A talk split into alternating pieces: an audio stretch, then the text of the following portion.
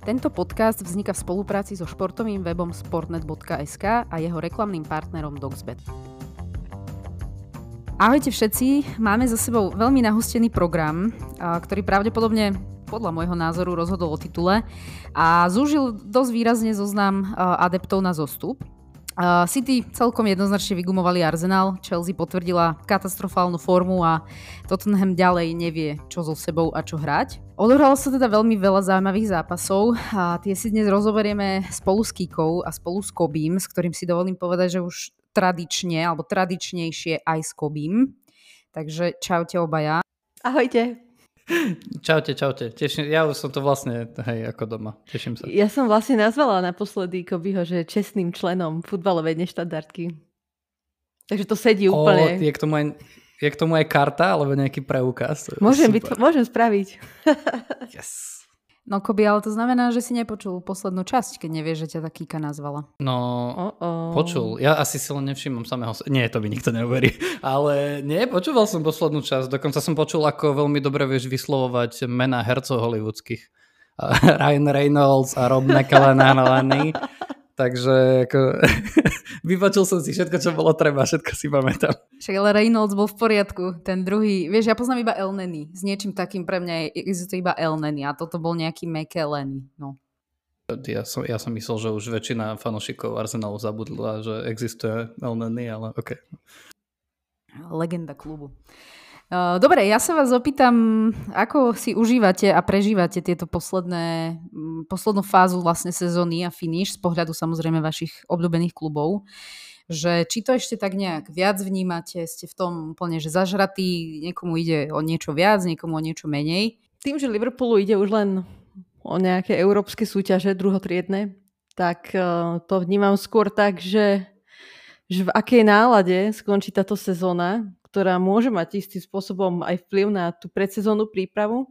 A bavím sa v tom zmysle, že sledujem teda, že ako Klopp postupne mení systém, že využíva Trenta ako toho inverted fullbacka, takisto nám hráva pravidelne Curtis Jones, ktorému to veľmi vyhovuje. Takže toto ma tak zaujíma. Ale musím aj povedať, že si na druhej strane si tak oddychujem túto sezónu, pretože tá minulá sezóna bola dosť intenzívna a neskončila sa moc dobre. Nebudeme si klamať. Ale prežívam každý jeden zápas. Klamala by som, keby nie. Som si hovorila, že však s tým Tottenhamom už o nič nejde. A potom som vrieskala. A susedia museli mať radosť. Ja som tiež pri Tottenhame vrieskala, akurát v inom zápase. Ale môžem povedať niečo aj o tom, že ako si myslím, že sa darí kiknúť týmu, lebo akože... Ja som si len všimol tú tvoju poznámku o druhotriednych európskych súťažiach. A ja na jednu stranu rozumiem, na druhej strane, keby som ti vo februári povedal, že Liverpool by ešte sa mohol vyškrabať do Európskej ligy, tak si myslím, že by si to bralo všetkými 10. Ale hej, máte rozhodne lepší príbeh ako napríklad taká Chelsea, s ktorou ste boli po boku ešte v tom čase. A čo sa United týka, ja som bol taký sklamaný z toho zápasu s Tottenhamom, ten čo skončil 2-2, tak to ma tak ako sklamalo, lebo po tom prvom polčase nič nenaznačovalo tomu, že by z toho mohli sliepky odísť aspoň s jedným bodom, ale nakoniec sa tak stalo, tam úplne akože bol vypínak ten druhý polčas. O to viac ma potešila tá výhra nad Aston Villou, ktorá síce asi United boli favorít, ale Aston Villa v poslednej dobe, no posledné 2 mesiace je jeden z najlepších tímov v Premier League, čiže tam to víťazstvo, aj tá predvedená hra, kde si myslím, že United že celý zápas ukontrolovali celkom v pohode, tak ma potešili. Ja si myslím, že pre United v tejto chvíli ide o to, aby si nejak ukontrolovali tú top 4, čo si myslím, že je v pohode v ich silách a to, čo nás bude najviac zaujímať v našom tábore je potom to finále FA Cupu, lebo to by bola veľmi príjemná bodka, aj keď je to zo City.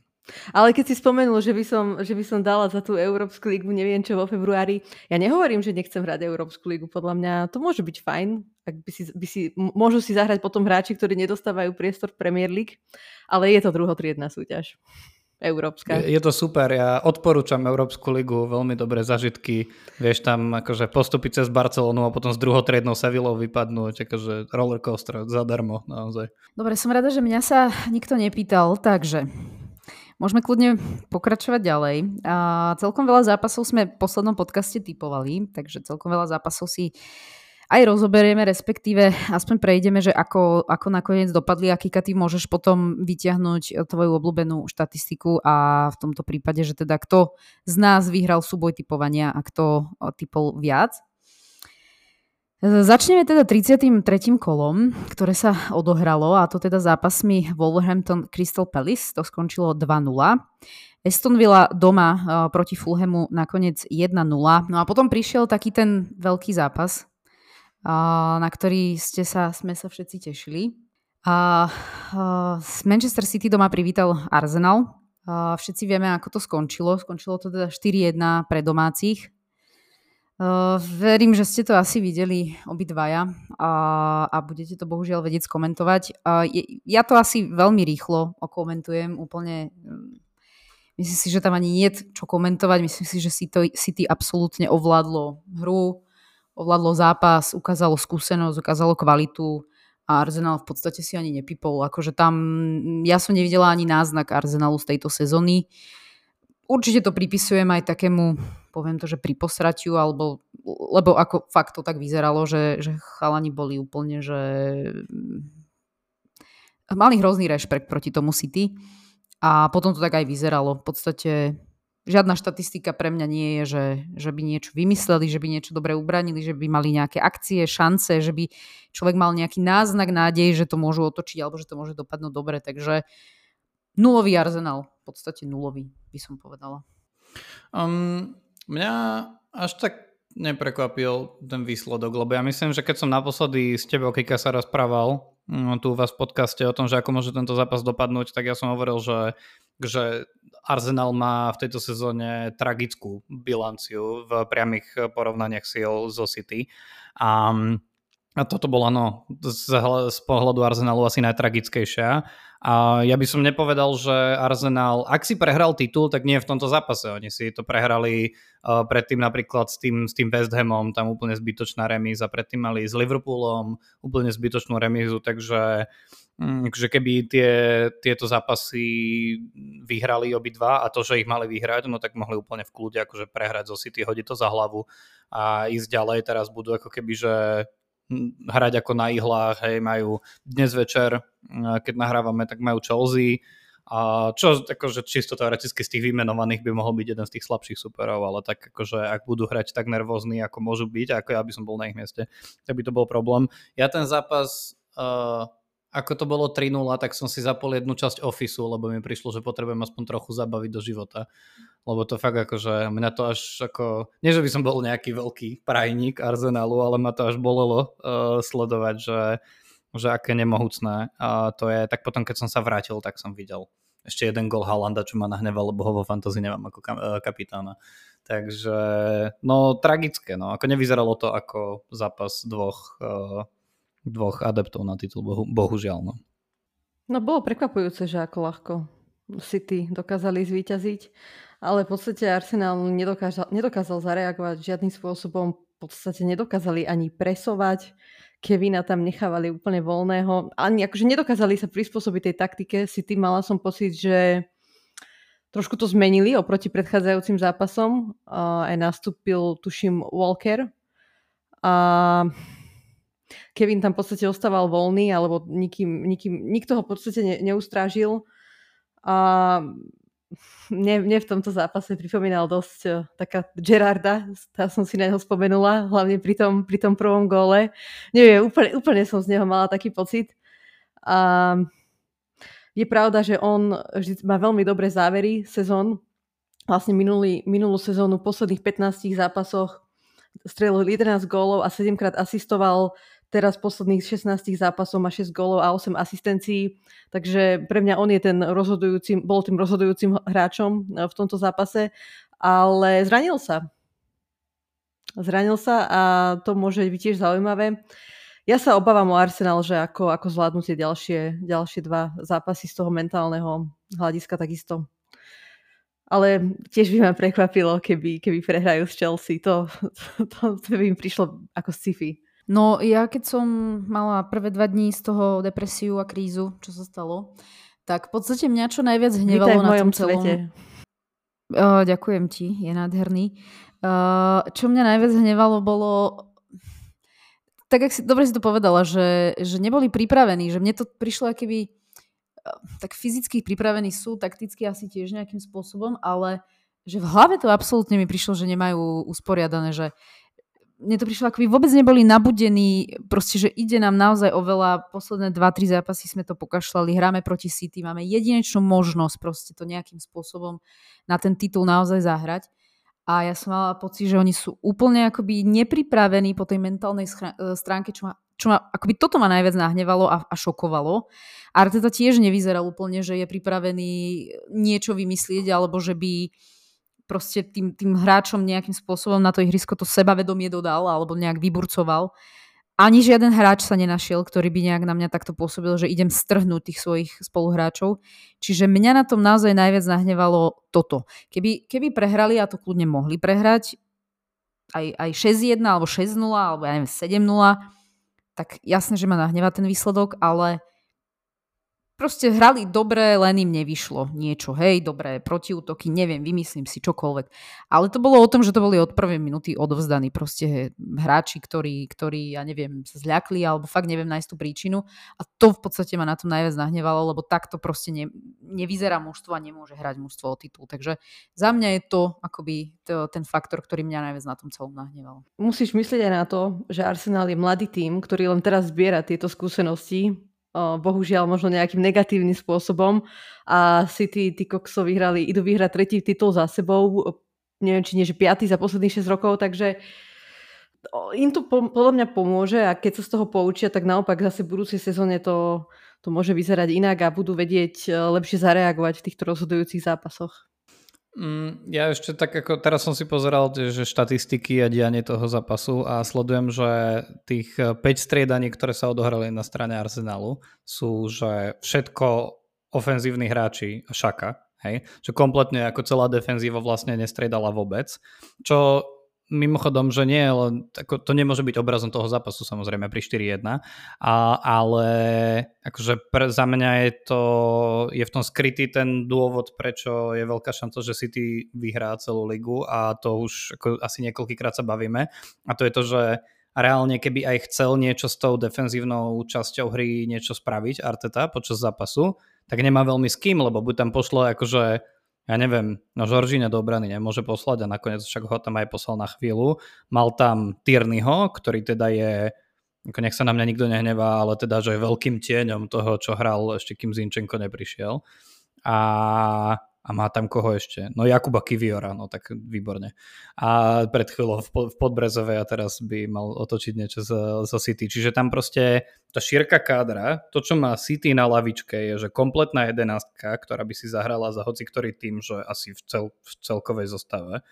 A možno, ja neviem, okrem Palmera a Gomeza, hej. Ale akože za mňa, že toto je to, čo rozhoduje na konci tie tituly a bohužiaľ akcia Arsenal že vyťažiť tak, ako Kíka hovoríš, z tých skúseností z tejto sezóny dá sa, ale tam akože to chce, že silné leto. A je to také blbé, že sa bavíme o tom Arsenále v takom zmysle, že ako keby už bolo po sezóne, lebo však ešte sa môže niečo stať, hej, že City hrá na Brentforde a na Brightone, že to nebude ako len tak, čo samozrejme, že skôr teba, áno, Veronika, teba skôr akože upokojujem, ale akože stať sa môže všetko, ale to je dôvod, prečo sa asi bavíme o tom, ako keby tá sezóna bola ukončená, čo ale nie je, treba pripomenúť. No, zo všetkého si treba brať pozitíva a ja si z tohto zápasu beriem pozitívum, že Rob Holding môže byť náš zakončovateľ číslo 1, či už priame kopy, štandardky, penalty, kľudne môže hrať útočníka. Super, teším sa, máme ďalšiu možnosť.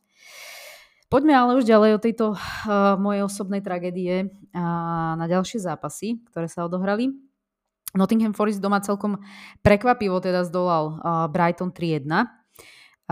Chelsea doma prehrala proti Brentfordu, čo teda už je fakt prúser tá Chelsea. A keď som si to dnes pozerala, že koľko, už akože smutné, že sa bavíme o Chelsea a ja pozerám, že koľko bodov majú náskok na zostupovú zónu, tak majú 9, ale 2 zápasy ešte k dobru, takže OK, asi to uhrajú, ale ako je to fakt veľká tragédia a na to sa ja dnes večer spolieham proti Arsenalu.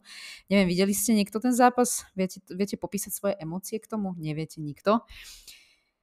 Dobre, nemusíme popisovať emócie, každopádne som veľmi zvedavá, čo sa stane s Chelsea. Už sme to tu viackrát načrtli v lete a stále viac a viac sa teda hovorí, že Pochettino prevezme Chelsea, čo za mňa akože mi príde, že v pohode. Že viac v pohode ako Nagelsmann, a to nehodnotím, že kto je lepší alebo horší, proste mi tam viac sedí ako Nagelsmann. Že keby tam teraz, že išiel Zidane s Ancelottim trénovať, naštil proste Grigahib dvojičku, tak je to úplne jedno, kým budú mať hen také vedenie, ktoré proste, že absolútne nerozmýšľa nad tým, že ako dá peniaze, do čoho, koľko. Oni budú musieť v lete na to, aby sa vošli do nejakej fair play, aby im dovolili aspoň niekde na dedine hrať, tak oni budú musieť že rozpredávať. Oni nemôžu nejak zásadným spôsobom doplňať káder, čiže podľa mňa, že práve tá trenerská otázka za mňa nie je až taká dôležitá. O to menej, keď je to Pochettino, lebo že povedzme si na rovinu, že čo je Pochettino najväčší úspech za jeho posledné roky kariéry. Hej, akože z Tottenhamu vymačkal asi maximum, čo sa z Tottenhamu dalo. Čo je stále bez trofeje, hej, alebo Audi Cup, tuším, s nimi vyhral, alebo čo. Ale za mňa to pri Chelsea ani tak zďaleka nie je o tom trénerovi, ako o tom, že koho budú musieť predať, lebo oni určite predajú. Ak budú chcieť veľké peniaze, určite predajú nejakého dôležitého hráča a potom, že čo s tým. Akože, ale však oni majú dosť hráčov, oni sú jak Nottingham skoro. A aj tak hrajú podobne. Ale za mňa tam akože musia na vyšších miestach teda prejsť zmeny, nielen u trénera nejaký Pochettino ich podľa mňa nezachrániť výrazne. Podľa mňa Pochettino nespravil správny krok po Tottenhame, lebo PSG, však povedzme si úprimne, tam si všetci vylamali zuby, to ani nemôžeme nejak hodnotiť. A už má rok pauzu a ja si myslím, že si dobre premýšľa, že čo spraví, ale zase vieš, môže tam spraviť dobre poriadok. Ja si myslím, že tam môže spraviť poriadok. Chápem, čo hovoríš, že treba to upratať aj v tom vyššom manažmente, ale tak keď majú strašne veľa hráčov, presne ako si povedal, ešte sa im niektorí vracajú z hosťovaní, hej, nezabúdajme na Lukaku a neviem ešte kto všetko, plus ešte majú dohodnutého Nkunku. A keď Pochettino povie, že OK, že z týchto nepotrebujem, tak oni ich nejakým spôsobom predajú, zbavia sa ich a môže to fungovať. Ja si myslím, že to je veľká výzva preňho a som zvedavá a chcela by som, aby šiel do Chelsea a bude to mať taký aj zaujímavý náboj, že proste bývalý tréner Tottenhamu, veľká ich modla, lebo však počas jeho éry zažili to najlepšie asi za posledných 50 rokov. A bude to veľmi zaujímavé sledovať a ešte by možno potom mohla byť taká konšpiračná teória, že či by Harry Kane nešiel práve do Chelsea, keďže by tam mal práve Pochettina a oni stále nemajú toho zakončovateľa. Ja nemôžem si pomôcť, ale ani Nkunku a neberiem ako nejakého top útočníka, skôr druhého útočníka. Takže tam by to mohlo byť tiež zaujímavé. Vieš čo, Kíka, k tomu len toľko, že ja neviem, čo z Pochettinovej trénerskej kariéry ti nahovára, že on by si vedel spraviť poriadok. Že v PSG ho polovica základnej 11-ky nebrala vážne, čo sú mimochodom informácie, ktoré že normálne vieme, hej, na verejnosti, to je proste, to je samo o sebe trápne, čiže PSG ho nechcelo ani uchrániť a pri prestupovej politike teda ani v Tottenhame nemalo ani zďaleka, že ani polovičné slovo proti Livimu, takže ja mne nič zatiaľ nenahovára, že on by bol tréner, ktorý si vie zjednať poriadok. No ale podľa mňa, akože on nemusí ani poriadok. Ty to asi, Kobi, myslíš v zmysle poriadok s hráčmi ako v hlave, alebo teda skrotiť si ich a nech makajú a veria tomu, čo on chce, ale mne príde, že akože tam naozaj potrebuješ si z toho kvanta hráčov proste vybrať a máš ich teda dosť na výber, aj keby už nekupovali, vytvoriť systém a proste vedieť ich využiť správne. Hej? Alebo ich teda posunúť niekam, alebo ich nakopnúť. Ja neviem, Mudrík si myslím, že asi je dobrý hráč. Všetko naznačuje tomu, že má talent, že môže byť využiteľný. Ale zatiaľ sa to chudakovi Frankovi nepodarilo, ale tak no, zase až také nádeje asi som do neho nevkladala, že sa mu to podarí. A akože podľa mňa je toto kľúčové, lebo tak vedenie akože nezmeníš, ani ty, ani ja, ani fanúšikovia, ani hráči, nikto, proste oni, kým sa nerozhodnú, že to nebude inak, alebo kým ho nevyženú tí fanúšikovia nejakým spôsobom, tak proste, kým sa im bude chce s tým hrať, tak sa budú hrať. Takže mne príde, že z toho všetkého proste iba vyfiltrovať naozaj, akoby s rozumom vyfiltrovať tých hráčov a ušiť na nich tú správnu, proste ten herný štýl. Takže verím, že toto by akoby sa Pochettinovi mohlo podariť. Ak samozrejme mu do toho teda nebude hovoriť majiteľ, že ten ostane, ten odíde a tak ďalej, tak to je cesta do pekla a tam už nikto príčetný nebude chcieť trénovať. Ešte v ten istý deň sa odohral posledný zápas a to doma West Ham proti Liverpoolu prehral 1-2. Kíka, ty si asi pozerala čo obraz v obraze, lebo viem, že si pozerala aj Arsenal. Áno, jedno na tablete, druhé na telke. A musím povedať, že najprv som mala zapnuté, že som zradila Liverpool a mala som na telke zapnuté City. A Liverpool som pozerala len tak jedným očkom. No ale samozrejme ma hneď nahnevali. To som ešte videla na telke, lebo ten zápas sa začal skôr, 15 minút. Opäť Liverpool prvý inkasoval zase to isté, laxné bránenie.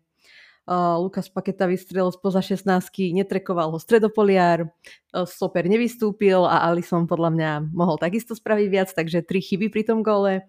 No ale veľmi, čo ma tak prekvapuje v posledných zápasoch Liverpoolu je Cody Gakpo, ktorého sme dosť odpisovali všetci.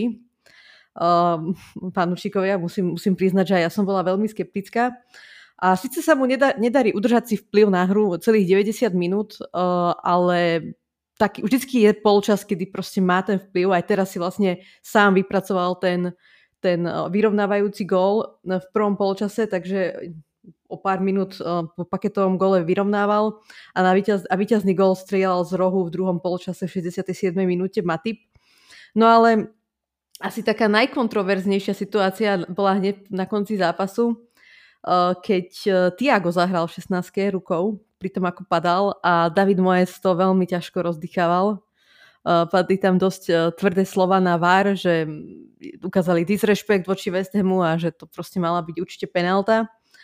Čo ma milo prekvapilo s Liverpoolom je to, že prehrávali, dokázali otočiť a vyhrať, takže to je fajn. Myslím si, že boli lepším tímom celkovo.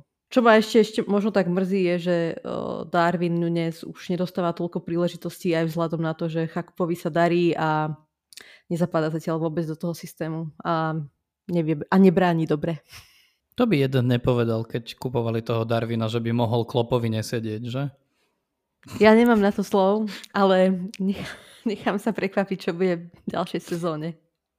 Akože ináč toto, keď hovorím a keď ty hovoríš takto o Gakpovi, tak ani Gakpo teoreticky nemal až tak sedieť do liverpoolského systému, ale evidentne ako keby, že po tých zopár zápasoch si na to zvykol. On je priamo náhrada za Firmina, čo je dosť prekvapivé, pretože väčšinu svojej kariéry odohral na ľavom krídle. Presne. Takže, no. Kíka, ale pekné 5. miesto zatiaľ, takže blahoželám, super, úspech. A ešte v rámci teda 33. kola sa odohrali dva zápasy. Everton doma prehral, by som povedala vôbec nešokujúco, 1-4 proti Newcastle, ktorý je teda fakt rozbehnutý a koniec sezóny má výborne rozohratý a dovolím si povedať, že zase áno, porovnávam s Arsenalom, že teda otočili to, respektíve oni mali takú krízičku, myslím, že okolo decembra, januára, ale potom to akoby vzali do rúk späť a darilo sa im a teraz sú naozaj akože mám pred nimi rešpekt a myslím, že Arsenal čakajú ďalšie kolo, takže vôbec to nebude jednoduchý zápas a obávam sa toho, ako to skončí. Myslím si, že veľa aj napovie ten zápas proti Chelsea, že čo to urobí s hráčmi, ale aby som nehovorila stále teda o Arsenale. Odohral sa ešte teda jeden súboj a to bol skôr súboj z opačného konca, a to teda o záchranu. A Southampton doma prehral 0-1 proti Bournemouth. A gól teda dával Tavernier, ale čo je pre mňa dôležité, a k tomu sa ešte dostaneme, ale ja si dovolím už povedať, že Bournemouth je zachránený. Podľa mňa akoby urobili naozaj dôležité výsledky. Vyhrali ešte teda jeden zápas, o ktorom sa budeme baviť neskôr.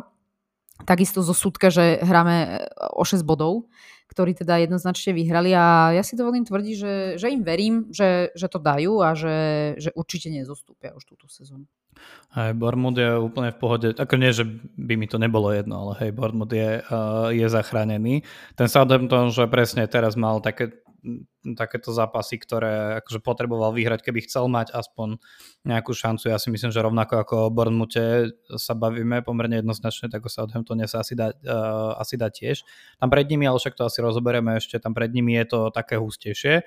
No ten Bournemouth mňa príjemne prekvapil. Ja som čakal niekedy v polovici sezóny, že ich akože opustí taká tá schopnosť. Aj po tom zápase s Arsenalom, čo sa im skoro podarilo utrhnúť nejaký ten bod, tak som čakal, že oni padnú postupne, že tam tie týmy typu Wolves a West Ham a ja neviem, možno Leicester, že skôr zaberú, alebo Everton.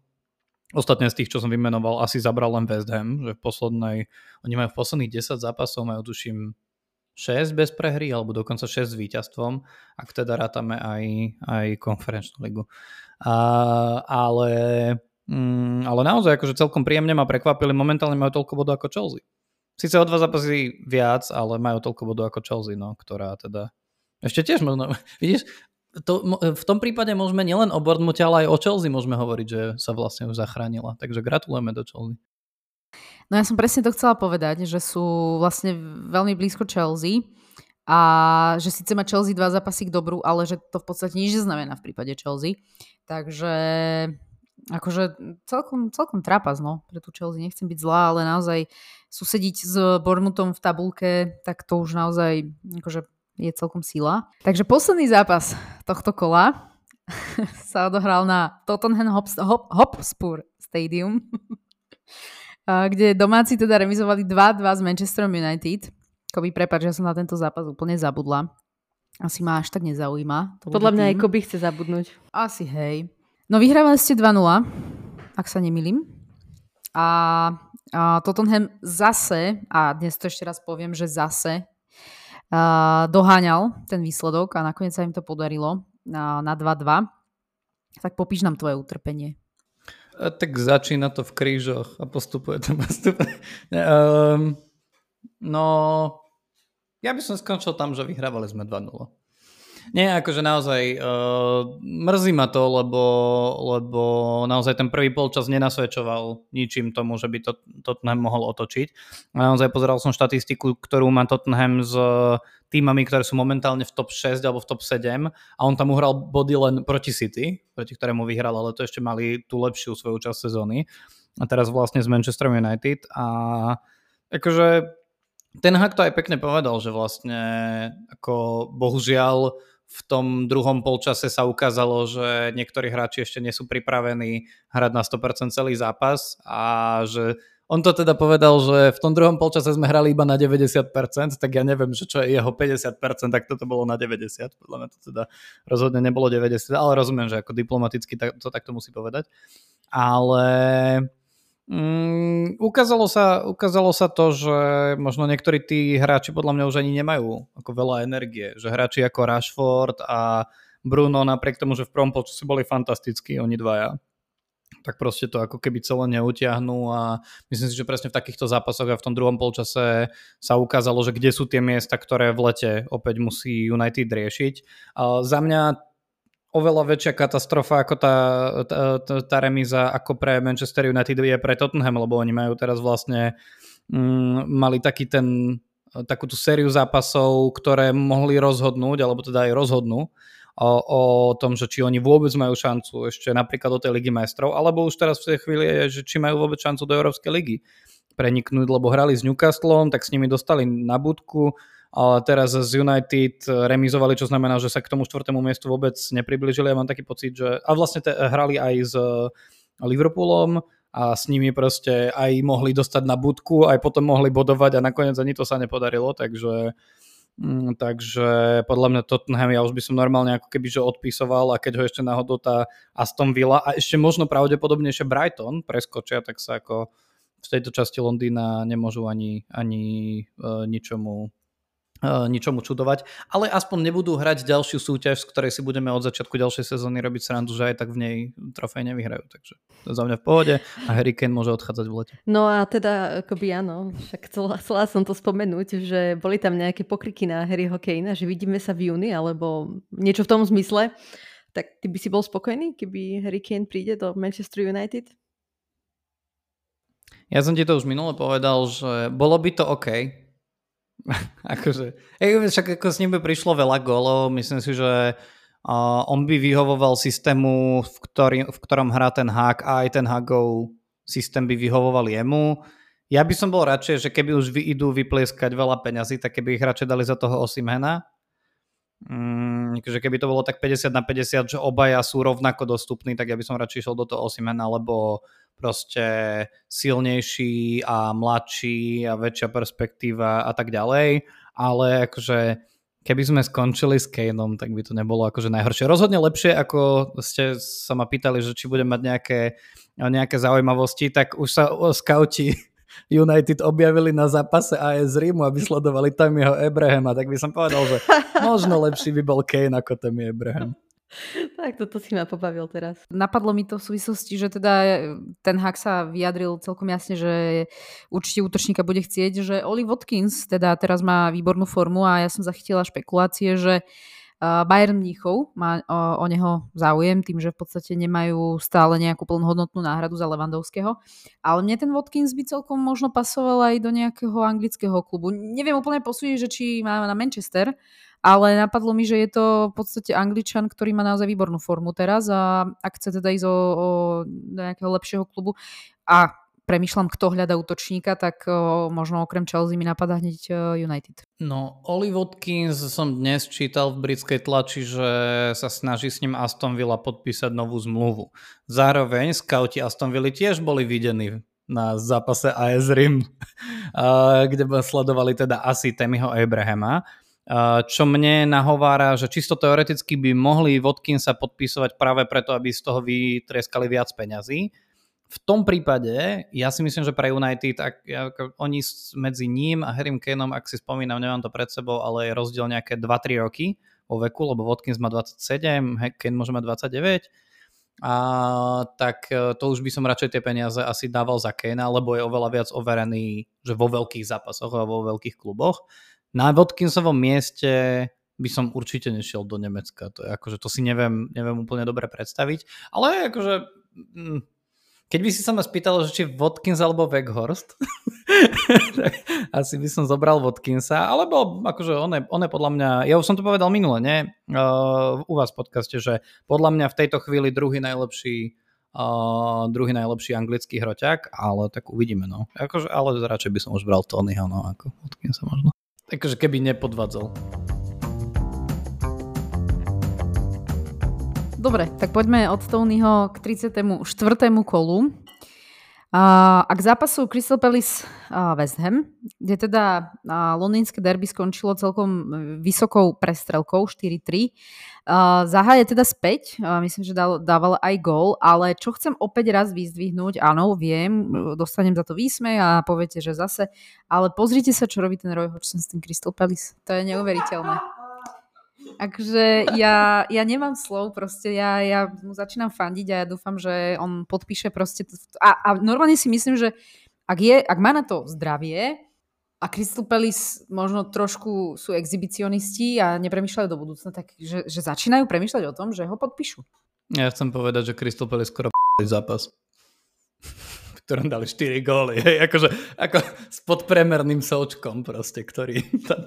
Souček ináč mimochodom, to bolo zabavné. Souček bol pri 4 góloch, z toho 3 boli do superovej siete, takže to bolo celkom ako zabavné, ale ja neviem, práve, že ja mám z Crystal Palace akože taký dojem, že oni strácajú dosť veľa bodov v posledných zápasoch, ktoré by čisto teoreticky akože mali byť ich. Proste s Wolverhamptonom momentálnym prehra 2-0 v tom predchádzajúcom kole. To je zvláštne. S Evertonom, ktorý ešte hral s červenou kartou, stratili 2 body.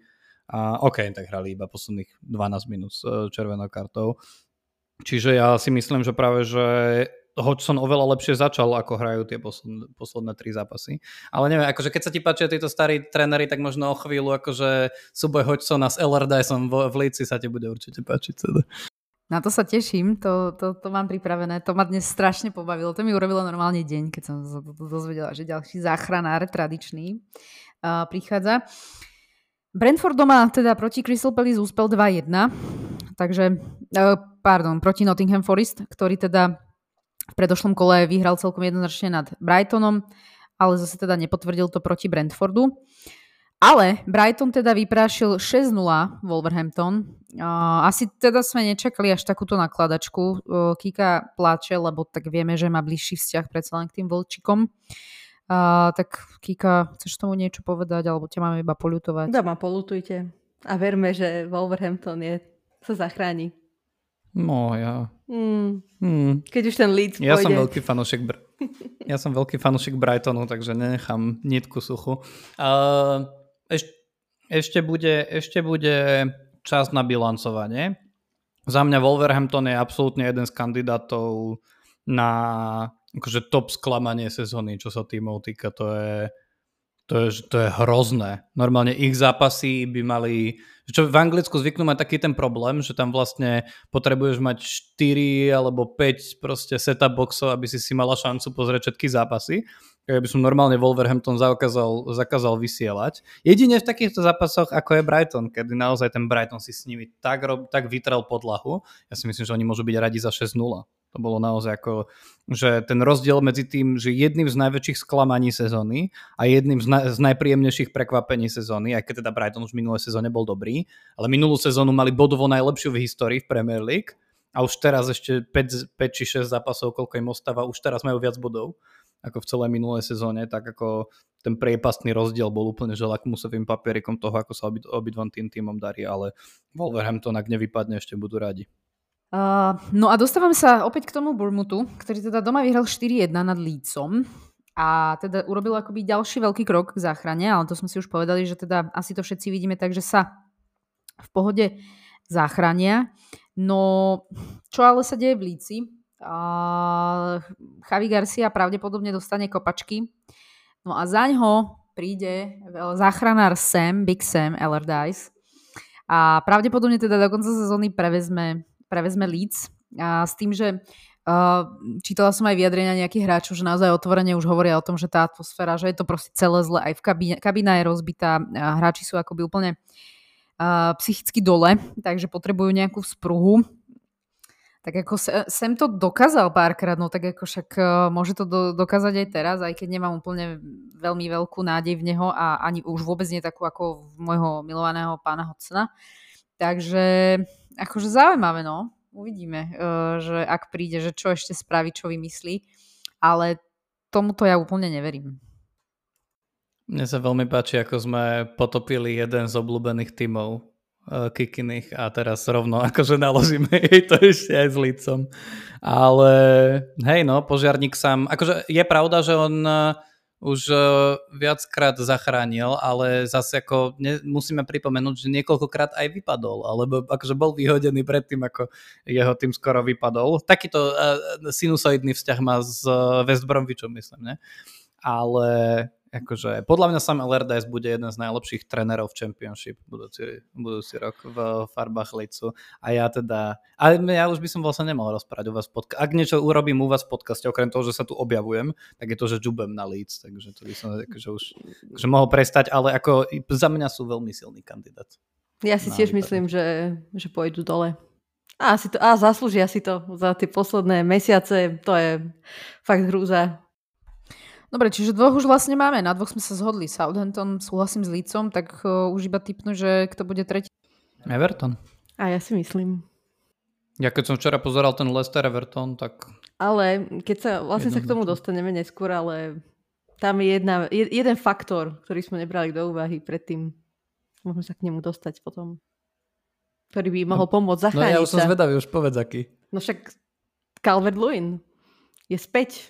A myslím si, že včera neodohral zlý zápas, tak on... Akože predrbal asi 3 góly, ale... Tak je, ale tak bol zranený aj dlhší čas, veď on je furt zranený a kebyže sa dá dokopy teraz na tieto posledné zápasy, tak možno im pomôže, lebo však Everton sa trápi celkovo v ofenzíve a on im veľmi chýbal. Kíka. A ty tomu neveríš, Kobi. On aj predtým, keď chvíľu nebol zranený, tak bol slabý v tejto sezóne. Včera Alexovi McCartimu, ktorý už navyše ešte je dvojka Southamptonu, asi z 1,5 metra nedal gól. Ten jeden gól, ktorý dal z penalty, ktorú akože áno, získal on, hej, ale akože včera bol, že on mal byť hrdinom, on mal dať normálne, že minimálne jeden hat-trick a bol schopný akože zahodiť neskutočné veci, takže za mňa akože Calvert-Lewin teda túto sezónu ani náhodou nie je niekto, kto by mal akože zachránarské ambície. Ale ja že skôr pochváliš toho brankára Leicesteru.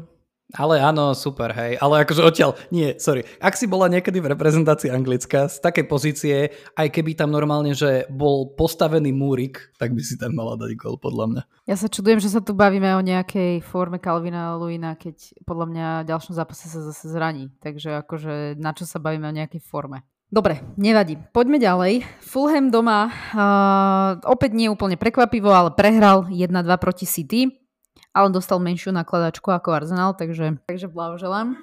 No, Manchester United doma, Kobinko si napravil chuť a vyhral 1-0 proti Aston Ville, gól dával môj obľúbený, aj Kíkin obľúbený Bruno Fernández. Strašný sympaťák. Lepšie už, Kobi?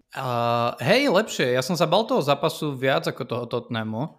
A síce to, akože to skóre nevyzerá nejak ako majestátne, ale podľa mňa práve, že Aston Villa, keď mala nejaké šance, tak to boli akože skôr strely zo strednej vzdialenosti. Alebo zblokované strely, čo akože ja musím povedať, že vy máte radi týchto hráčov v budúcnosti a minulosti a teda po tomto zápase ja si myslím, že tak sa strojnásobila suma Tyrelovi Malasiovi, lebo on s Casemírom, čo v tej defenzíve robili, z toho Aston Villou, z toho musel byť v Birminghame veľmi nešťastný, ale ja som spokojný, akože naozaj bolo tam pomerne veľa šancí, myslím si, že sa dobre oklepali z toho druhého polčasu na Tottenhame a presne takéto zápasy ti vyhrávajú pozície, hej, keď proste proti týmto týmom, ktoré nie sú super favoriti, ale akože kúšu, tak keď s nimi uhráš takýto zápas, tak si myslím, že to je dobrá vzpruha a to je jeden zo zápasov, ktoré dúfam rozhodnú o top 4. No musím pochváliť Manchester United. Myslím, že bol absolútne nič, som mala pocit, nedovolili Aston Ville. Ale nebolo to, akože nebudem klamať, moc ma to nebavilo. Ale no, presne, o to vôbec nejde. A United si udržali 1-0 a úplne zaslúženie. Ja som, keď sa aj pozrieš na XG, tak Aston Villa má že 0,6, takže to niečo hovorí aj o tom, ako Manchester United hral. No, ja sa opýtam ale na Aston Villu, lebo veď Emery urobil akože veľké veci, povedzme, v Aston Ville, že aké si myslíte, že oni môžu mať také reálne ambície, alebo čo je takých, povedzme, že strop v budúcej sezóne? Rátame s tým, že teda Emery bude mať nejaký priestor v lete pracovať s kádrom, budú mať predsezónnu prípravu, dostane nejaký budget, priviesí hráčov, čo on podľa mňa vie, ako by do toho svojho systému správne priviesť. Že či toto je podľa vás iba taký akože výstrelok, alebo naozaj tou koncepciou Emeryho majú budúcu sezónu, takže že pohybovať sa kľudne celý čas na tom 5., 6., max 7. mieste. Že či to zopakujú, prípadne vie, že či sa dostanú teoreticky aj vyššie. No, to je hrozne ťažké pri takýchto kluboch, akože o budúcej sezóne, lebo tak tam fakt naozaj ako OK, budú mať trénera, ktorý je veľmi skúsený a vie akože s menším klubom spraviť veľké veci, veď Sevilla, ale naozaj akože tam stačí, že proste im na rozhodujúci post proste nebudú mať dosť dobré peniaze na nejakého dobrého hráča a Brightonu a Brentfordu a neviem komu vyjde scouting a už keď si to spočítaš, tak už im ostáva nejaké 8. miesto. Ak predpokladáme, že tými ako Liverpool a Tottenham a podobne, že nebudú úplne tragické, čo vlastne ťažko sa už predpokladať v dnešnej dobe. Ja si myslím, že oni ešte že bavme sa o tom, že čo v tejto sezóne podľa mňa majú ešte za mňa šancu na to 5. miesto. A jedine, že by Liverpool už naozaj ako keby že nezaváhal, čo sa no, môže stať, nemusí. No oni hrajú proti sebe, predposledné kolo. Takže a hrajú proti sebe, no a tam to bude zábavné a ak náhodou akože to vyhrajú a ešte udržia túto formu a prípadne tam akože úplne sa nezblázni gólovo v každom zápase Brighton, tak podľa mňa môžu ešte uhrať aj tú Európsku ligu a tam potom je väčšia šanca, že im majitelia dajú budžet. Ja si myslím, že môžu zopakovať maximálne 7., 8. miesto budúcu sezónu. Verím viac Chelsea, že by sa mohla dať dokopy. Ja si nedokážem si predstaviť vesmír, že by Chelsea nebola súčasťou top 7, top 6 v budúcej sezóne. A takisto si myslím, teraz ho žiješ, ten vesmír. No hej, ale tak mali takú dosť zvláštnu sezónu. Treba si aj priznať, že v klube sa diali veľké zmeny. či už ako čo sa týka majiteľa, plus teda nevyšiel im Potter, urobili chybu s Tuchelom, oni sa tiež asi učia to vedenie, máš tam veľa hráčov, musíš to preriediť, nehovorím, že budú bojovať o titul, ale určite verím tomu, že budú na tom lepšie ako túto sezónu. A takisto si myslím, že Brighton, pokiaľ fakt, že nerozpredá celý svoj stred pola, že si nechá niekoho z tej dvojice, že si nechá Kajseda napríklad ešte jednu sezónu, tak ja si myslím, že Brighton bude na tom lepšie ako Aston Villa. Pokiaľ ešte sa nestane ďalšia vec, že De Zerbi by zamieril napríklad do toho Tottenhamu. Hej, lebo ja si myslím, že De Zerbi zase zlepšil ten Brighton a už by sa im nemuselo vydariť ten ďalší krok s novým trénerom, že myslím, že celkom mali teraz aj takú šťastnú ruku. Prečo by De Zerbi išiel do horšieho tímu? Tak ale stále ti zaplatia viac Tottenhame ako Brightone. Á, viem. No a odíde ti Kane, čo no, je proste alfa omega celej hry a tak ďalej. Ja neviem, akože ja viem, že viem si predstaviť, že pre trénera to môže byť a ten štadión a veľkosť klub, no veľkosť, a ten klub a tak ďalej, že to môže byť lákavé. Ja keby som De Zerbi, tak v tom Brightone ostanem, lebo oni majú taký scouting, že oni keď ti predajú Kajseda, tak kúpia proste za 7 miliónov dvoch takých. Ja už to vidím a to je podľa mňa. Oni ho už majú to nakúpeného, takého náhradu Kajseda, možno už majú niekde vyhliadnutého, možno aj niekde na hostovaní, ani nevieme. No. Presne. A toto tie ostatné kluby nemajú. V tomto ten Brighton je ako keby taký úspešný a toto proste týmy ako Aston Villa a podobné asi tam ešte nie sú. Ďalší zápas doma Newcastle 3-1 proti Southamptonu, kde teda už podľa mňa definitívne sa Konár pod Southamptonom podpílil a Newcastle teda potvrdil tú skvelú formu. Zaujímavé, že im sa naozaj rozstrieľalo, že nielen teda hrajú dobre a majú dobré výsledky, ale naozaj dávajú aj veľa gólov. A rozstrieľal sa im ako Izák, tak Wilson, Joel Linton, Murphy nejak prekvapil v posledných, myslím, že on 2-3 sezóny nedal gól.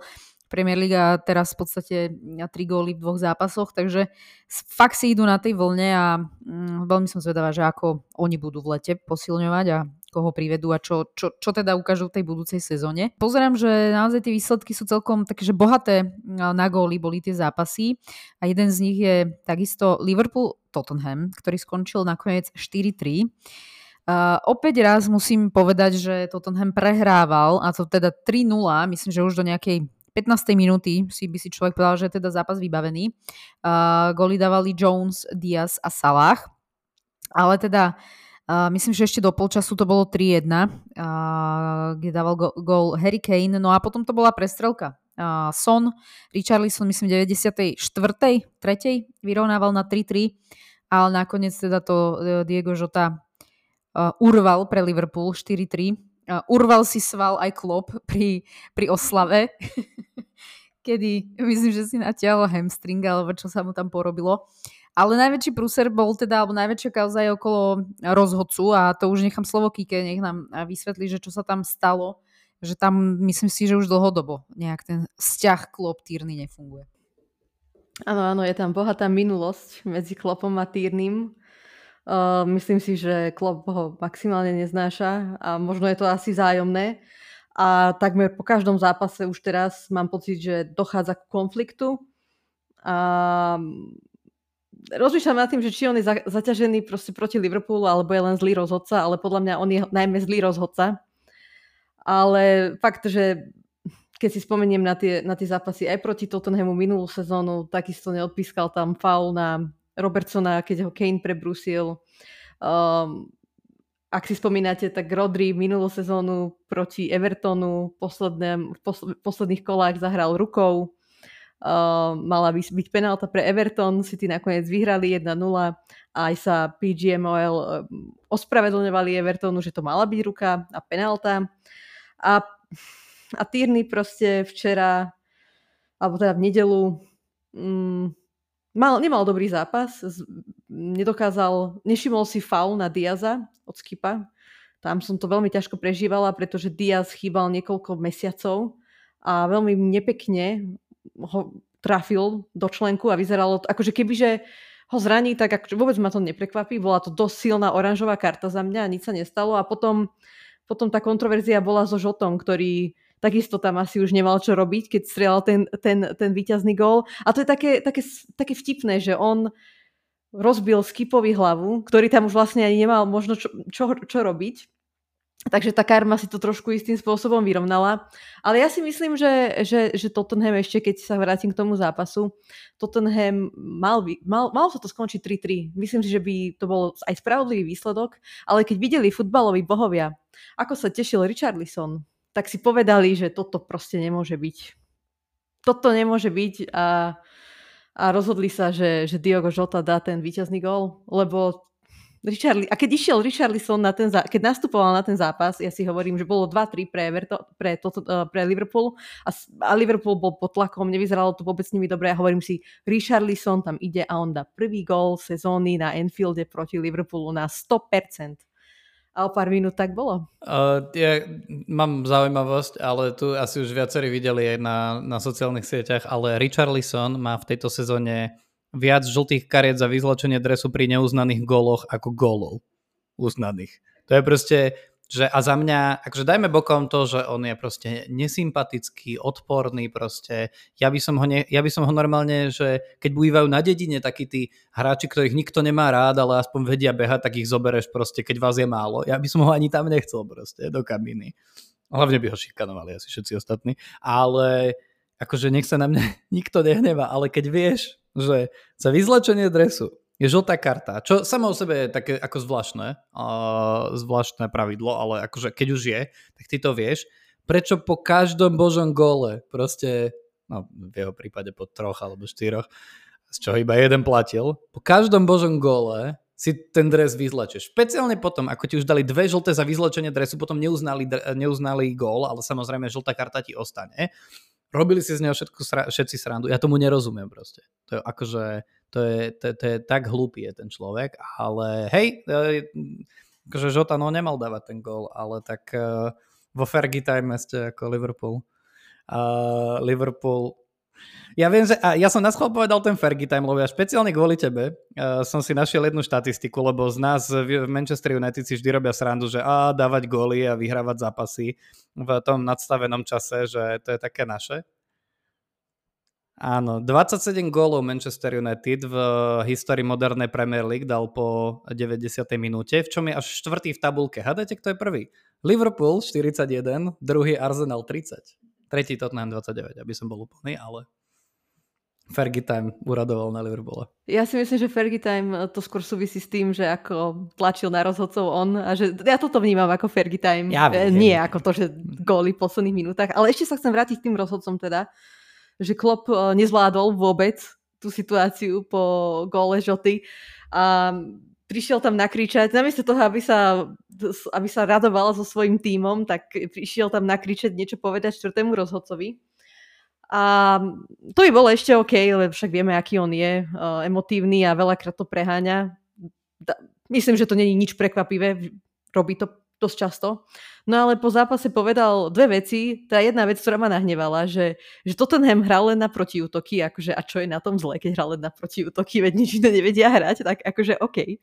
A druhá vec, ktorou si zavaril, povedal, že a ho naznačil, že Paul Tierney má niečo proti Liverpoolu a že divne sa na ňo pozerá a niečo v tom zmysle, takže Takže v pondelok proste nič sa neriešilo v britských médiách, len Klopp a rozhodcovia.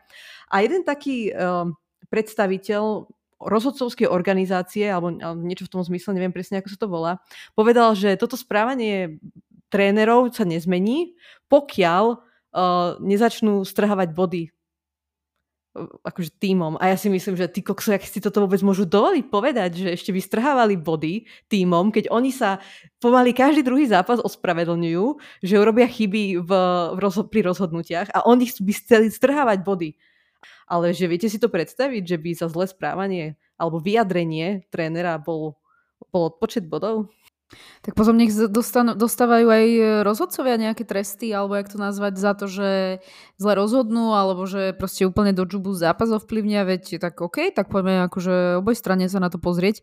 Ale mne príde, že na to, ako sú fakt, že tragickí tí rozhodcovia v Anglicku, tak sú drzí, ale akoby ten tlak, že zaslúžili si, by si naozaj taký ten poriadny tlak akože schytať, lebo tréneri a mužstva a hráči celkovo majú už teda jednak za to, čo predvádzajú, na akom sú mieste, či dávajú góly, či hrajú pekne, akože milión vecí, čo ešte do toho v podstate tréner na tlačovke naozaj si musí dávať pozor. Ešte pred zápasom je to asi v pohode, ale po zápase, keď sú naozaj tie emócie, tak jednoducho niekedy to ujde, sme všetci ľudia a nedá sa vždycky udržať tie emócie na úzde. Takže mne to príde, že všetci sú kontrolovaní, všetci sú pod enormným tlakom, len oni si v podstate môžu robiť, čo chcú. Robia brutálne prúsery, majú ešte aj ten VAR, už fakt neviem, čo chcú, nejakú umelú inteligenciu asi, zabudovanú v hlave, neviem. A v podstate stále pod tým tlakom nie sú. Ako oni sa ospravedlnia a okej, ideme ďalej. No však nič sa nedeje, však sme sa ospravedlnili. No aj v nedeľu vlastne Klopp povedal, že po zápase, že Tierney mu povedal niečo, čo ho úplne nahnevalo a potom PGMOL povie, že oni si vypočuli nahrávku a že nič také hrozné sa nestalo. No tak prečo tú nahrávku nepustia von? Mali by ju zverejniť. No, však, tak. Veď keď nemá pravdu Klopp a klame, tak prosím pekne, tak mu ukážme, že klame, ukážme to aj verejnosti, lebo a to je ďalšia vec, ktorú by mali zmeniť, že mala by tam byť väčšia transparentnosť, že čo sa rozprávajú rozhodcovia medzi sebou a myslím, že to tak aj funguje v niektorých ligách už aj v Európe. Myslím, že teraz na Twitteri bol také video z Francúzska, ako vyslovene počuješ, čo hovorí rozhodca počas celého zápasu aj hráčom a má to takú aj úroveň a inak aj ty potom vnímaš toho rozhodcu, si myslím, že možno by si mu dala aj ten väčší rešpekt, keby vieš, akými situáciami on si prechádza počas toho zápasu. Hlavne by to bolo mega zaujímavé počuť, čo hovoria. Ja častokrát nad tým aj rozmýšľam, že keď o niečom komunikujú s hráčmi, že čo asi tak, a hlavne aj možno naozaj ten postoj hráčov k tým rozhodcom, že čo im hovoria, ja neviem, nadávajú im, vytvárajú nejaký zbytočný tlak. Fakt by to bolo podľa mňa, že veľmi akoby aj zaujímavé, niečo nové, čo môžeme fandiť 20, 30, 40 rokov, ale vlastne nikto z nás toto nikdy akoby nepočul, takže toto by bola určite zaujímavá vec. A určite by to bolo transparentnejšie, len otázka je, či to je pre nich výhodné. Myslím si, že skôr nie, že to nebudú chcieť.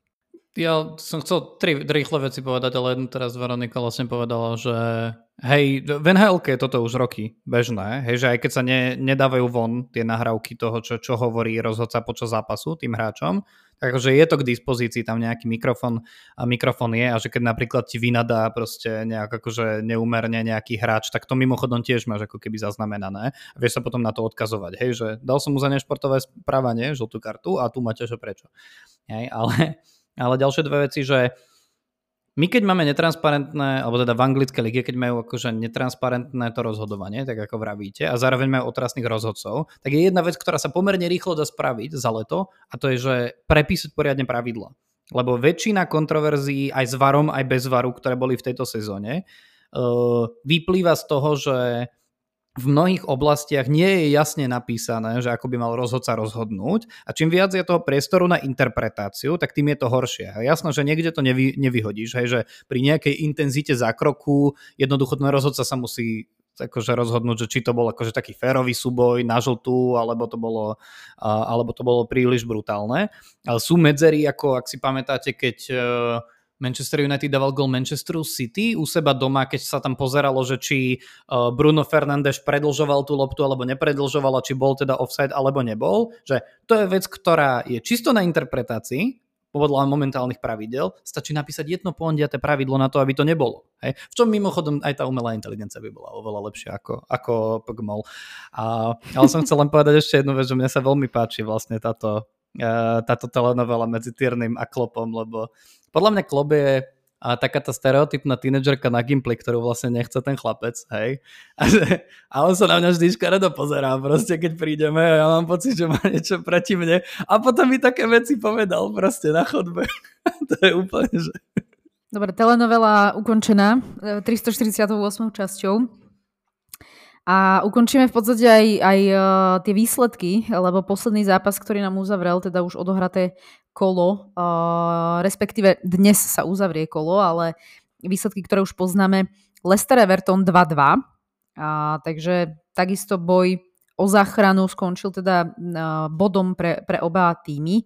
Inak jeden z gólov Leicesteru dával aj Sojunču, ktorý neviem, či ste zachytili, že teda od leta už sa presúva do La Ligy a relatívne dosť výrazne si polepší, čo sa týka minimálne pozícií, o ktoré bude hrať, a Atletico Madrid určite tak stať sa to môže, ale nemyslím si, že sa to stane, že by hralo o záchranu, takže minimálne v tomto si myslím, že určite sa dostane aj ľahšie do európskych súťaží, aj teda bude hrať v Španielsku o vyššie priečky, takže v podstate tamto už je spečatený ten prestup. No a nikto z nich si teda veľmi nepolepšil v tom súboji o záchranu a ja si myslím, že, alebo obávam sa o ten Leicester, že to, neviem, nemusí dať, akože tak, to je také blbé, akože nikto to nemusí dať z tých, čo sú na tom zlé, ale Leicesteru mám pocit, že celú sezónu neukázal nejakej časti sezóny nebol dostatočne dobrý na to, aby som si povedala, že si to aj zaslúži, akože ostať. A tým pádom si myslím, že tá karma sa im môže vrátiť. Ale chcem povedať, že ten zápas rozhodla jedna jediná situácia a to bola nepremenená penálta Jamesa Madisona. Doteraz nechápem, že prečo ju nešiel kopať Vardy, ale asi on nekope tie penálty za Leicester, neviem. Lebo Vardy aj ten gól, čo dal, tak proste úplne v pohode, žiadny stres, dostal sa do šance a skóroval, ale mohli ísť do polčasu za stavu 3-1, išli za stavu 2-1, myslím Leicester, a to by bolo už úplne o niečom inom, si myslím. Ale to sa ti takto ľahko hovorí, keď si videl, že sa to Madisonovi nepodarilo, vieš, že mal to ísť kopať niekto iný, akože Vardy ho mal tiež na flaši, ten Pickford, že, ale Vardy dal v tejto sezóne, myslím, že 3 góly, no hrozne málo gólov v tejto sezóne, aj menej hráva, Madison ich dal 9, hej, akože, takže dáva to trochu zmysel a bežne to zahráva. Akože hej, je blbé, že to dáš zase do stredu a zrovna ti tam ten Pickford ostane. To, ako sa Pickford z toho tešil za stavu, v ktorom prehrávali, aj keď sa odpískal teda polčas, tak to pre mňa... To mi len ukázalo, že toto je človek, ktorý by nemusel pokračovať v Premier League, aj keď ho asi niekto kúpi. Ale nebolo ľúto toho Leicesteru. Možno toto neviem. Hej. Nebolo ľúto toho Leicesteru, lebo oni boli lepší. Hej, a proste... Oni už majú za posledných pár týždňov ďalší taký zápas, v ktorom boli lepší a berú z neho maximálne bod a to bude pre nich problém. Ja som mimochodom okrem toho, že ako znakom toho, ako vás dve mám rád, je, že kvôli vám som pozeral tento zápas. Tak som tak rozmýšľal pri tomto zápase ešte aj o Southamptone a som si hovoril, že ako veľa o tvojich a to je také veľmi subjektívne, ale ako veľa o tvojich šanciach na nezostup môže hovoriť to, že keď sa pozrieš na tú základnú jedenástku, takže koľko je tam hráčov, ktorých by si povedala, že títo by si zahrali aj v lepších tímoch v Premier League a pri Southamptone je to hrozne krátky zoznam. A tu som sa na to pozeral a proste ja som mal pocit, že ako keby v obidvoch tých tímoch je, že pomerne veľa ľudí už len z tej základnej jedenástky, keď sa nepozeráte do obrany Leicesteru a veľmi ani Evertonu, tak je akože pomerne dosť hráčov, ktorí, že keď by vypadol teraz ten tým, tak sa rozchytajú za veľké peniaze. Hej, proste len ten, akože tá záloha Leicesteru je, že Tielemans, Madison, Didi, Sumare asi nie, a potom ten Harvey Barnes, a to, že oveľa viac ako Southampton a proste akože sú pred nimi o malých 6 bodov alebo 5. Takže za mňa ako keby, hej, nepomohlo to nikomu, ale Leicester si myslím, že týmto utrpel oveľa viac ako keby z psychickej stránky. Takže ukončili sme v podstate všetky odohraté zápasy, nebolo ich málo, naozaj je to teraz nahustené. Ja by som ešte pred typovačkou spomenula nejaké šumy alebo novinky, ktoré som zachytila, iba v krátkosti.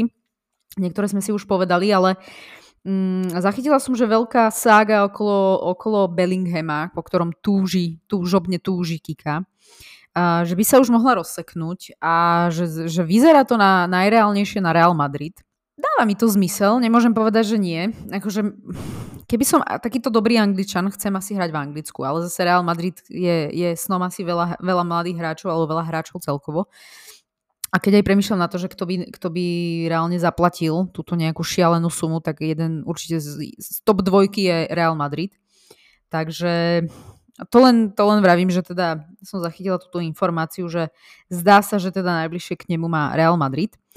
Ale trošku viac smutnejšia informácia, ktorú som zachytila, Určite ste si všimli, že Emil Smith-Rowe, aj keď teda už nejaký ten týždeň je zdravý, tak začína sa čím ďalej tým viac špekulovať, že Arteta ho v týme nechce, čo teda neviem, či srdce nechce dovoliť alebo mozog, lebo mne to absolútne nedáva zmysel, prečo by to tak bolo, keď akoby vedel ho využiť, vedel hrať veľmi dobre pod Artetom.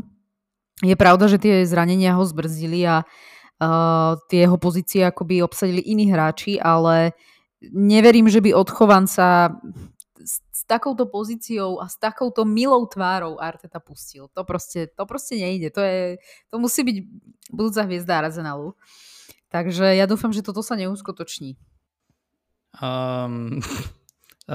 Arteta sa údajne chce deň po skončení sezóny okamžite rozprávať s Declanom Riceom. A ak sa chce rozprávať okamžite s Declanom Riceom, tak ja už, že aj posledné dôvody typu šírka kadra mi nahovárajú, že on nemá ako to Smitharova proste využiť. Ja si myslím, že mne tam nedáva zmysel ani, akože ja viem, že on hrá trošku niečo iné ako Declan Rice, ale čisto teoreticky, akože ak by sa chcel dostať cez týchto kadejakých Martinelli, Odegaard, Sakov a podobných do tej zostavy, tak akože oveľa pravdepodobnejšie by to bolo, keď by sa už akože išli niektorí tí starší hráči, aj to nie v nasledujúcej sezóne, typu akože Šaka a Partey, ktorí ale ešte nie sú takí starí. Tak keby sa išli vymieňať. Za mňa proste je to príliš nabité, ten stred pola aj hore, aj dolu, na to, aby Smith-Rowe si mal kde zahrať. Ja si myslím, že preňho, ja viem, že z teba hovorí viac láska k nemu, ako Rácio teraz, ale ja si myslím, že práve ako už len kvôli nemu by si mala chcieť, aby išiel aspoň na nejaké hosťovanie, ak nie na prestup, lebo on má na to, aby si v nejakom Premier Leagueovom klube zahral úplne akože prvé husle, ale ako nevidím dôvod, prečo by to malo byť v Arsenále. No, poprvé, presne tak, príde mi, že sa bavíme o úplne inej pozícii, ale pred 3/4 hodinou si mi povedal, že šírka kádra, no tak ako kde by si zahral, no tak vždycky sa niekto zraní, pravdepodobne, alebo teda už si dovolím povedať, že si s touto sa bude hrať Champions League, a tam akože na rotovanie si nevezmeš hráča z 18-ky z akadémie, ale potrebuješ mať práve takýchto. Vravel si sám, že City má na lavičke proste druhú 11-ku, tak OK, asi by neodohral 38 zápasov v Premier League, ale to mi príde úplný opak toho, čo si vravel, že šírka kvalitného kádra. Hej, a zároveň som ti ale hovoril, že šírka kádra sa ukázala v tom, ako ste mali koho striedať vpredu, ale nie vzadu, hej. A že podľa mňa, že úplne iné pozície treba posilňovať a mňa akože zaujíma, kde na ne chceš zobrať, že aj priestor v tej súpiske, ešte chceš zobrať Rajsa a ešte navyše chceš na to zobrať aj peniaze. Akože za mňa Smith-Rowe, že keď nesedí do Artetových plánov, tak ono to dáva akože veľký zmysel podľa mňa ho speňažiť. Špeciálne teraz, kým je mladý, kým je proste ako keby, že má ešte veľa pred sebou, ale zároveň akože ten potenciál vieš veľmi pekne speňažiť, špeciálne v dnešnej dobe je to angličtina. No ale akože toto mi je úplne vtipné. Tak plačem, že vzadu nemajú šírku kádra. Dobre, vpredu ju majú, to je super. Tak poďme zase niekoho predať, aby sme zase mohli nadávať, že vpredu nemajú šírku kádra. Akože to čo je za logiku? Ako to mi vôbec nedáva zmysel, čo hovoríš. Neviem, mne to príde úplne protirečné. Protirečí si to, čo hovoríte, že mať kvalitnú šírku kádra, tak potom Mahrez sedí na lavičke, tak nech ho predajú. Na čo majú Mahreza na lavičke City, hej? A podobne. Nesmieme zabúdať, že City majú iné finančné možnosti ako Arsenal. A ja si myslím, neviem prečo, ale ja si myslím, že Arsenal nebude až toľko míňať, pretože teraz dosť investovali do kádra. Veď keď si vezmeme, tak Arsenal je tretí klub v tých tabulkách, ktorý najviac minul peňazí za posledné obdobia transferové. Akože dobre, teraz samozrejme kasičku naplní Liga majstrov, ale podľa mňa málo ktorý klub môže mať taký káder ako Manchester City, povedzme úprimne. Cez tie ich všelijaké výhodné sponzorské zmluvy, ktorým Arsenal nemá prístup. Takže rozdiel medzi Artetom a Guardiolom je ten, že Riyad Mahrez síce nie je že práve krídlo číslo 1, ale aj napriek tomu si zahrá takmer polovicu zápasov. Hej, čo proste Smith-Rowe si nezahrá. On si zahrá, keď Odegaard sa zraní, za ním sa zraní aj Trossard a nebude chcieť ťahať buď Jezusa alebo Martinelliho, že viac ako keby na ten podhrotový post. Že za mňa proste ja nevidím dôvod, prečo tam držať hráča, ktorý by mal že v mnohých ďalších tímoch šancu byť ako keby, že tá desiatka číslo 1, alebo ja už neviem, ktoré číslo je tam tá pozícia, a desiatka číslo 1 a držať ho za tú cenu, že keby náhodou sa niečo stalo. Artetovi sa evidentne akože tie posty, ktoré má dobre naplnené momentálne a ktoré fungujú, sa mu nechce miešať, tak to si len akože držíš hráča, ktorý vie, že teraz potrebuje hrávať, lebo proste akože o chvíľu príde jeho prime a akurát ho tam budeš mať ako keby, že kyslého, keď bude mať ísť do zápasu. Za mňa akože aj že špeciálne pre dobro Smith-Rowe, aj aby som ako keby ho poslal ďalej a sústredil by som sa na posilňovanie inde. Tak ja pre dobro Smith-Rowe a Arsenal dúfam, že ostane.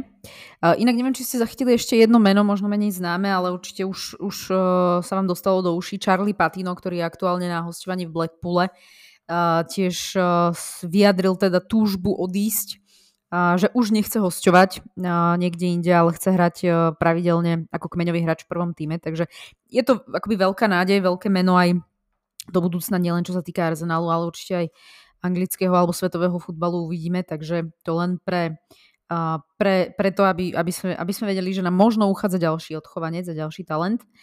No a posledná vec, ktorú mám, je, keď už sme sa bavili o tréneroch Tottenhamu, tak objavilo sa ďalšie meno, pre mňa neznáme. Tréner Feynordu, André Slot, ktorého vraj teda Tottenham veľmi monitoruje a teda pribudol do ďalšieho, do radu alebo do zoznamu potenciálnych trénerov a vraj teda má ho veľmi veľký záujem Tottenham, tak som veľmi zvedavá, či šiahnu po niekom takom, kto je menej skúsený, či už v tom medzinárodnom fóre alebo teda anglickej Premier League. Mňa by to osobne celkom dosť prekvapilo, ak by to tak bolo, takže som zvedavá, každopádne je to nové meno v zozname.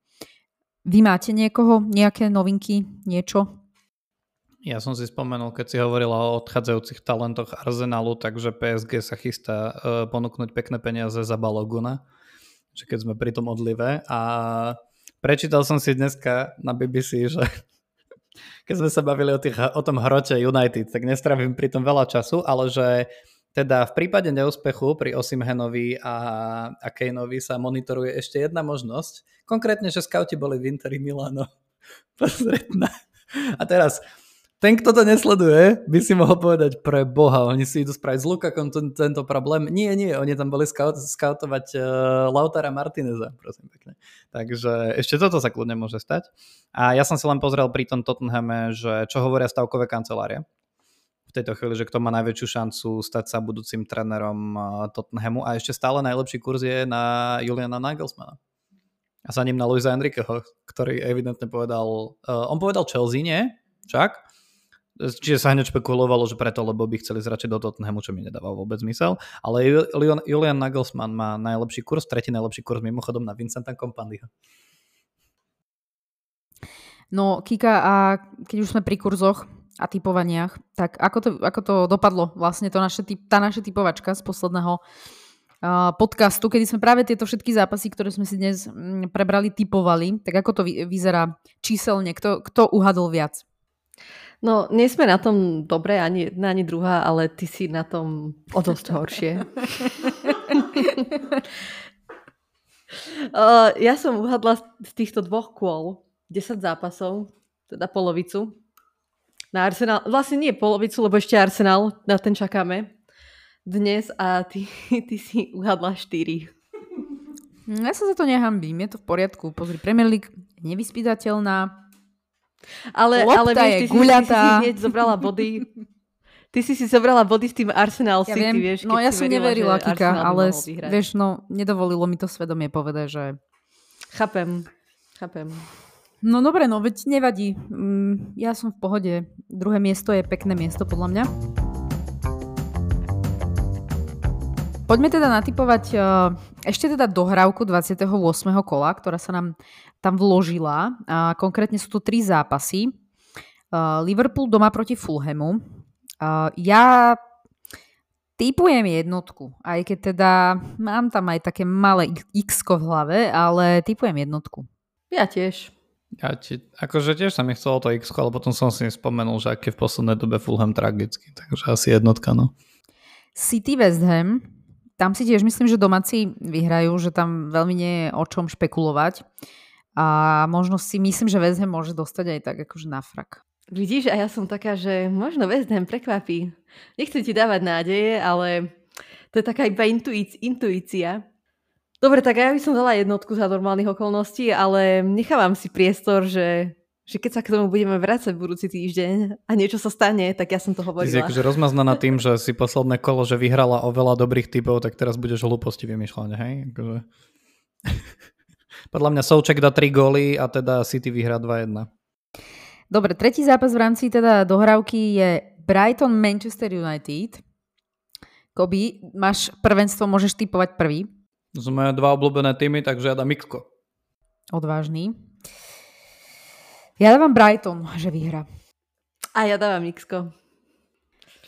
Ja som veľmi zvedavá na to, že teraz to v tej defenzíve Manchester United celkom ide, čo je prekvapujúce, pretože im chýba vlastne Varane aj Martinez. A na druhú stranu to nie je prekvapujúce, lebo im nehrá Maguire. Presne, nehrá Maguire a ja som zvedavá, že ako si poradia s Brightonom. No veľmi sa teším.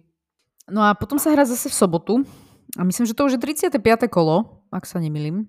To už sme naozaj, že takmer vo finiši. A začína to zápasom Bournemouth-Chelsea. No normálne neviem, čo si mám tipnúť. Akože fakt je to také, že neviem. Takže dám prvé, čo mi napadne teraz a dám, že... alibistický X-ko. Ja si myslím, že Bournemouth vyhrá. Oni vyhrali teda 4 zápasy z 5 a Chelsea prehrala 4 z 5 mimochodom. Chelsea vyhrá. Normálne o 2 góly. Kobi, to inak hovoríme stále, že Chelsea vyhrá. Že Chelsea už musí vyhrať pod Frankom Lampardom a stále to neprichádza. No veď tak možno práve mne to vyjde. Alebo vyhrajú dnes proti Arsenalu. Kíka, ukludnime sa, dobre? A poďme radšej na ďalší zápas. A City Leeds, za mňa jasná jednotka. Asi všetci. Dobre, Kobi ukazuje palec hore, takže takisto. Tottenham Crystal Palace. Tam som si dovolila dať odvážne X-ko, aj keď možno nie až tak odvážne. Ale tak veď Roy Hodgson to vie. To som prekvapená, že si nedala dvojku inak mám byť úprimná. Ale ja verím Tottenhamu. Musia si napraviť reputáciu z posledných zápasov. Palace vyhrá v pohode. Ale ja som teda tiež prekvapený, že zrazu, keď treba tipovať a zbierať alebo nezbierať body, tak už Royovi Hodgsonovi neveríš. Teda to je. Čo on na to povie? No však verím, že získa bod.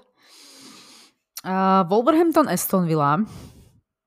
Tam je to tiež také, že ja verím, že budú rehabilitovať Wolves, že sa posnažia, že akože nech to nie je až taká hanba, ale asi verím Aston Villa, že to zvládne. Ja si myslím, že Wolverhampton môže prekvapiť a jeden bod by mohli získať. Kobi sa mi smeje, že to je hrozné sklamanie sezóny, tak teraz ma vysmeje a povie, že Aston Villa vyhrá o 4 góly. By som dal 5 eur na to, že to je 0,5. Máš u mňa pivo, ak náhodou Wolverhampton z nejakého dôvodu vyhrá, to by som bol veľmi prekvapený. Nie, ja hovorím X-ko. Jaj? A to by bolo prekvapenie, hej? A to by bolo prekvapenie, keby aspoň jeden bod ťahali z toho zápasu, to je pravda. Ale za to pivo nedostaneš. Liverpool-Brentford a ja dávam remísku. Teraz budem ako ty, Veronika, a budem veriť mojim, takže jednotka. Ja neviem. Toto je taký zápas, že tak Liverpool nezvykne prehrávať, aj keď sa nedarí, tak nezvykne až tak prehrávať doma. Brentford. Ale asi Liverpool vyhrá. Ja si myslím, že už budú na vlne. Majú čo oplácať Brentfordu. Myslím, že s nimi prehrali 3-0 vtedy v januári, keď mali tú úžasnú formu. Takže to boli zápasy sobotnejšieho kola, alebo teda sobotnejšieho herného dňa. A v nedeľu sa odohrajú dva zápasy. Newcastle Arsenal. Tak tam som veľmi zvedavá. Naozaj si myslím, že veľa bude rozhodovať aj výsledok toho dnešného zápasu, to znamená proti Chelsea. Ja dávam remízu. Ja si tiež myslím, že veľa spraví dnešný zápas, pretože Arsenal, ak vyhrá a vrátia sa späť do tej pohody, tak môžu zase získať to sebavedomie, ale myslím si, že Newcastle vyhrá. Ja som chcel povedať, že podľa mňa tento zápas rozhodne o titule, lebo Newcastle vyhrá a zároveň rozhodne o 3. mieste, podľa mňa. Som rada, že mám okolo seba dobrých priateľov. A v pondelok teda ukončí 35. kolo ukončia 3 zápasy. Fulham Leicester. Ja si myslím, že Leicester to zdramatizuje. ten boj o záchranu a výhra. Sami ste vraveli, že hráči Fulhamu sú už na dovolenke, tak to vypustia a Leicester vyhra. To ja som chcel povedať, že ty hovoríš akože akých máš kamarátov okolo seba, ale Manchester United s West Hamom vynecháš, tak akože... Ja len k tomu Fulhamu. Ja si myslím, že ten Fulham vyhrá, lebo ten Leicester, oni proste nemajú obranu. Aj Soyuncu mu to ide viac dopredu ako dozadu, takže ja si myslím, že Fulham to vyhrá, aj keď si to nezaslúži. No ale v sobotu ešte bude West Ham Manchester United.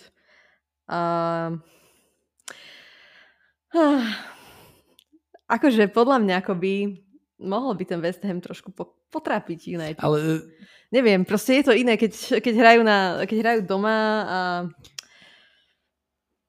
potrebujú ešte body na záchranu. Je dosť možné, že dostanú výprask od City. Vieš čo, poviem ti to isté, ako Veronika ti povedala v podobnej situácii. Ukludnime sa trochu. A nie, United vyhrajú. To zase akože s West Hamom to, prosím ťa. Ja dávam X-ko. Ja dávam 2. Vieš, akože to si žehli Kobiho, že som zabudla na jeho zápas. Áno, áno. Takže pondelkový program Fulham Leicester. Za mňa 2. Brighton Everton 1. To sa ani nebavme. Dobre, a posledný zápas, ktorý tipujeme, Nottingham Forest Southampton. No, tak akože kľudne Southampton môže dostať aj nakladačku od Forestu. A Forest sa zachráni. X-ko. Podľa mňa X-ko. Ten Nottingham je tiež taký...